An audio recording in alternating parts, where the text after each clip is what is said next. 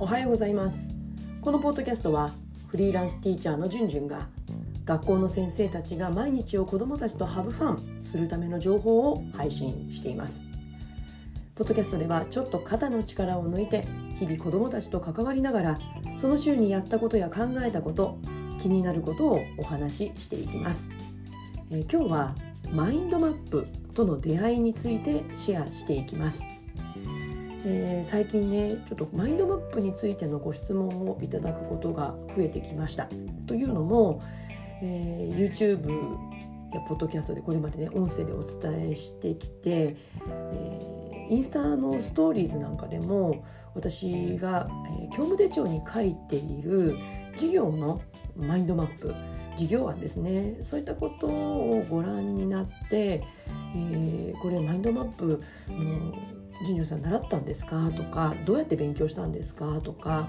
うん、書き方って何かコツありますか？とか、まあ、そういった質問をいただくことが増えてきたんですね。なのでちょっと今日はねあの私のもう10年以上になるマインドマップとの付き合いとそしてそもそもの出会いについてシェアしていきます。まあ、具体的なねマインドマップの書き方とかうんあとはうんまあ、そういったものは本を読んでいただいたりとかあとプロのねインストラクターの方がいらっしゃるのでそういった方に実際にね講座を受けて習った方がやっぱり本物を習った方が私はいいと思うので、うん、そちらをおすすめするんですけれども、まあ、それをやった上でね基本的なことを知った上で私がずっとやっている事業のうん案事業案だったりとかあとは、うんまあ、スケジュール管理だとかねそういったことについての、うん、書き方であれば私もねシェアできることがあると思うので今後ね、まあ、そういった、うん、ご要望があったら、ね、動画などでもシェアしていきたいなと思ってます。ままずはねとにかく今日はマインドマップとの出会いについてお話をしていきます。それでは行ってみましょう。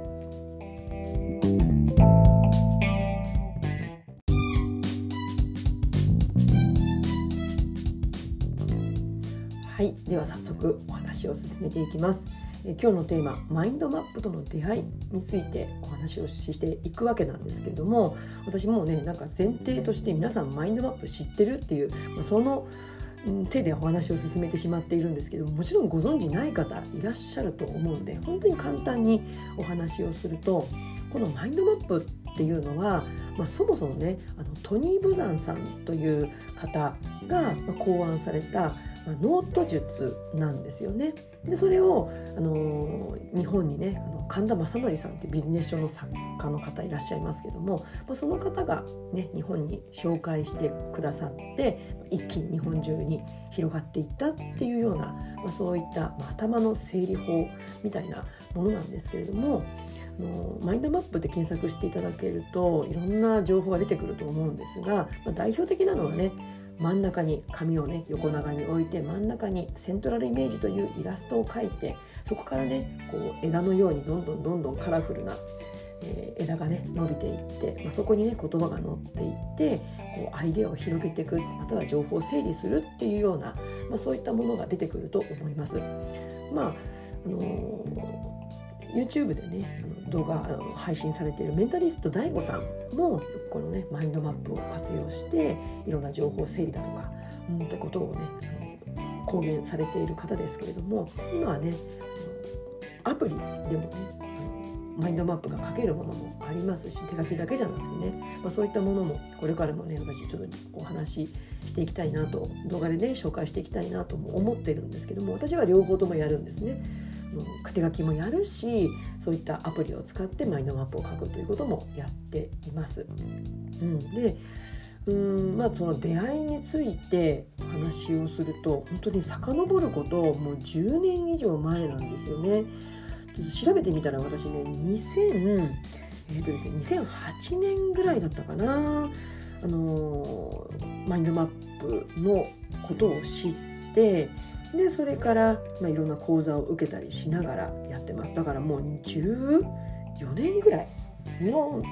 付き合いなんですよねマインドマップとは。うん、で、まあ、そもそもそれを知ったきっかけっていうのはあのビジネス書でした。あの皆さんご存知でしょうか？今 YouTube でもね動画配信されてますけれども勝間和代さんという経済評論家の方がいらっしゃいます。あの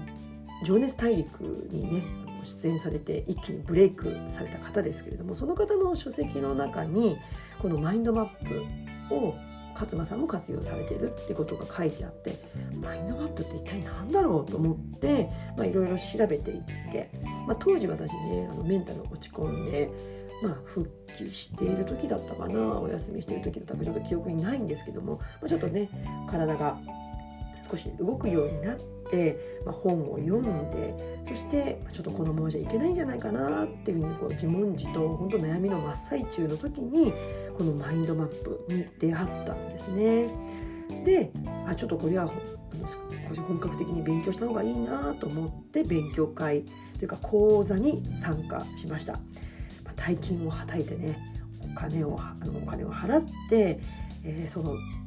講座に参加するっていう私にとっては初めての、うん、ことでした、まあ、こういったきっかけがあってその後ねお金を払って勉強会に参加するってことが本当にもう今は当たり前になりましたけれども、まあ、当時は本当に清水の舞台から飛び降りるような気持ちでそんなね高額のマインドマップの講座に参加しました。でも今高額高額ってね連呼してますけれども本当にこれは私にとっては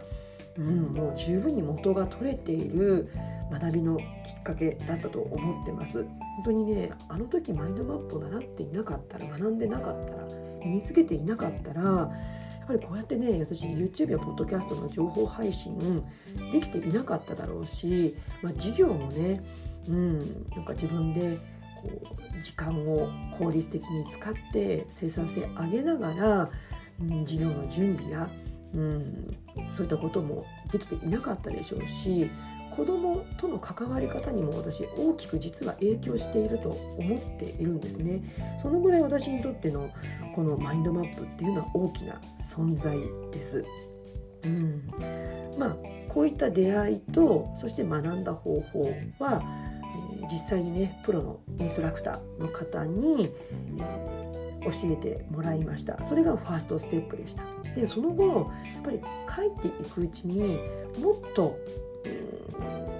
うまく書けるようになりたいえこれどういうことなんだろうなってわからないことがどんどんどんどん出てきてそれをクリアにしたいっていうことでちょうどね学校の教員たちが子どもたちに教える資格が取れる講座が開設されたんですね。それがフェロー資格が取得できるっていう講座だったんですけども私それに参加しましたでそこでは、えー、まあ、インストラクターの方にはもう足元も及ばないんですけれども、えー、ある一定の条件をクリアすればそのフェロー資格というものが取得できるっていう講座があって、まあ、例えばその条件の一つにはマインドマップをね100枚書きましょうとかね、うん、あとはえー、そのインストラクターの方の講座をねこう後ろの方で見ながらどうやって、え、講座を切り盛りしていくのかどんなふうに、うん、講座を行っていくのかってことを学んだりとかあとはそういったことをもとにしながら自分の、知り合いとかそういった方に無料で講座を開催してそして自分のスキルをアップしていくっていうようなことこういったことを、まあ、授業のね単位のようにこう積み重ねて、えー、フェローの資格を取得することができました。まあ、ここからね私も子どもたちに学校で授業で活用することをどんどんチャンスを増やしていったんですけれどもやっぱりねこの講座を受けたことによってやっぱり大きな自分の中での変化がありました。うんやっぱりそれまではねやっぱ自分の考え方ものの考え方っていうのはすごくね一直線だったんですよねだからこうこう振れ幅がないというか本当に短絡的というか、うんまあ、そこまで否定しなくてもいいかもしれないんだけれども今ではそういうイメージなんですね。でもマインドマップを学んでからはやっぱり考えがこうわーっと広がっていく。で、うん、とにかく書くっていうことこれいいのかな悪いのかなじゃなくてとにかく書き落としてみる紙の上に書き落としてそれでその上で思考を考えを深めていく広げていくってことをしたのでなんかこうとりあえず正解か不正解かそんなよく分かんないしそもそもそんなものはない。とにかく自分の頭の中に浮かんだものをまず書いてみるっていうなんかこう一つ自分の中の凝り固まった固定観念がちょっとこう落ちたというか、うん、改まった瞬間でしたね。物の見方もちょっと変わったように感じてます。うん、なのでやっぱりこうそこからはアイデアが浮かぶようになったりこれとこれを合わせてでこんな新しい考え方ができるんじゃないかとかアイデアが浮かぶんじゃないかとかっていうこともできましたし情報を拡散することそしてそれをまとめること、まあ、今のねこのポッドキャストとか YouTube の台本のまず文字化する前のアイデア出しのところで私はこのマインドマップを使って出してるんですけれども書いてるんですけども本当になくてはならないツールになりました。ま、これがね私の学んだ方法ですね。そして次に活用方法です。まあ、これはもう講師ともにっていう言葉がぴったりです。うん、自分自身の、うん、こうねメンタルが落ち込んだ時の自分の頭の中にあるものを書き出す時にも使いましたしあとは授業でもまたは、うん、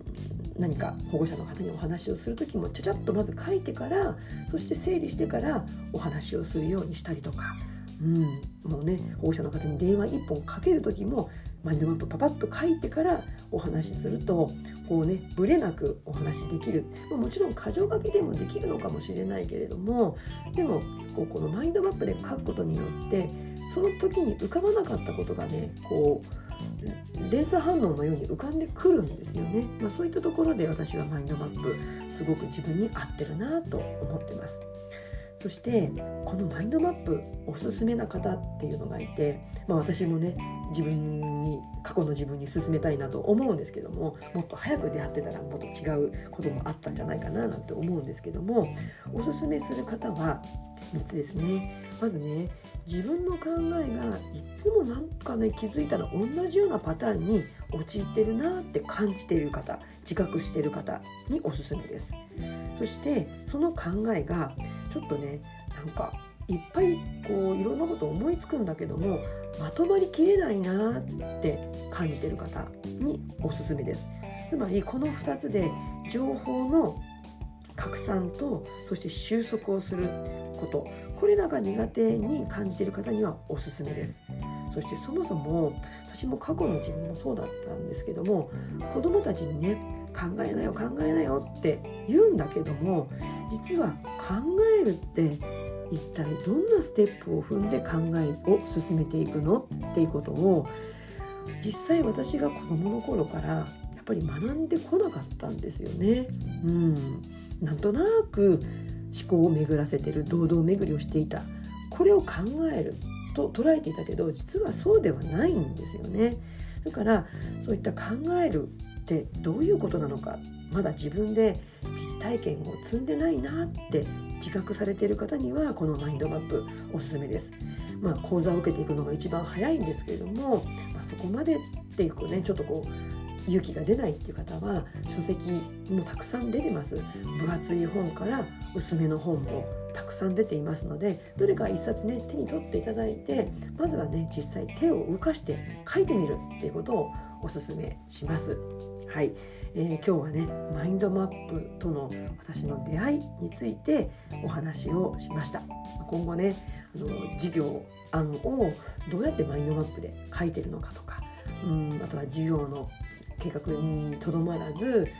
毎日のねタスク管理だとか、うん、そんなこともねもしねあのぜひ聞いてみたい動画で出してほしいっていう要望がありましたらこれからもねやっていきたいと思ってますので是非そういったご意見がありましたら是非コメントでお待ちしています、えー、それでは次回のポッドキャストまで。Let's have fun! バイバイ。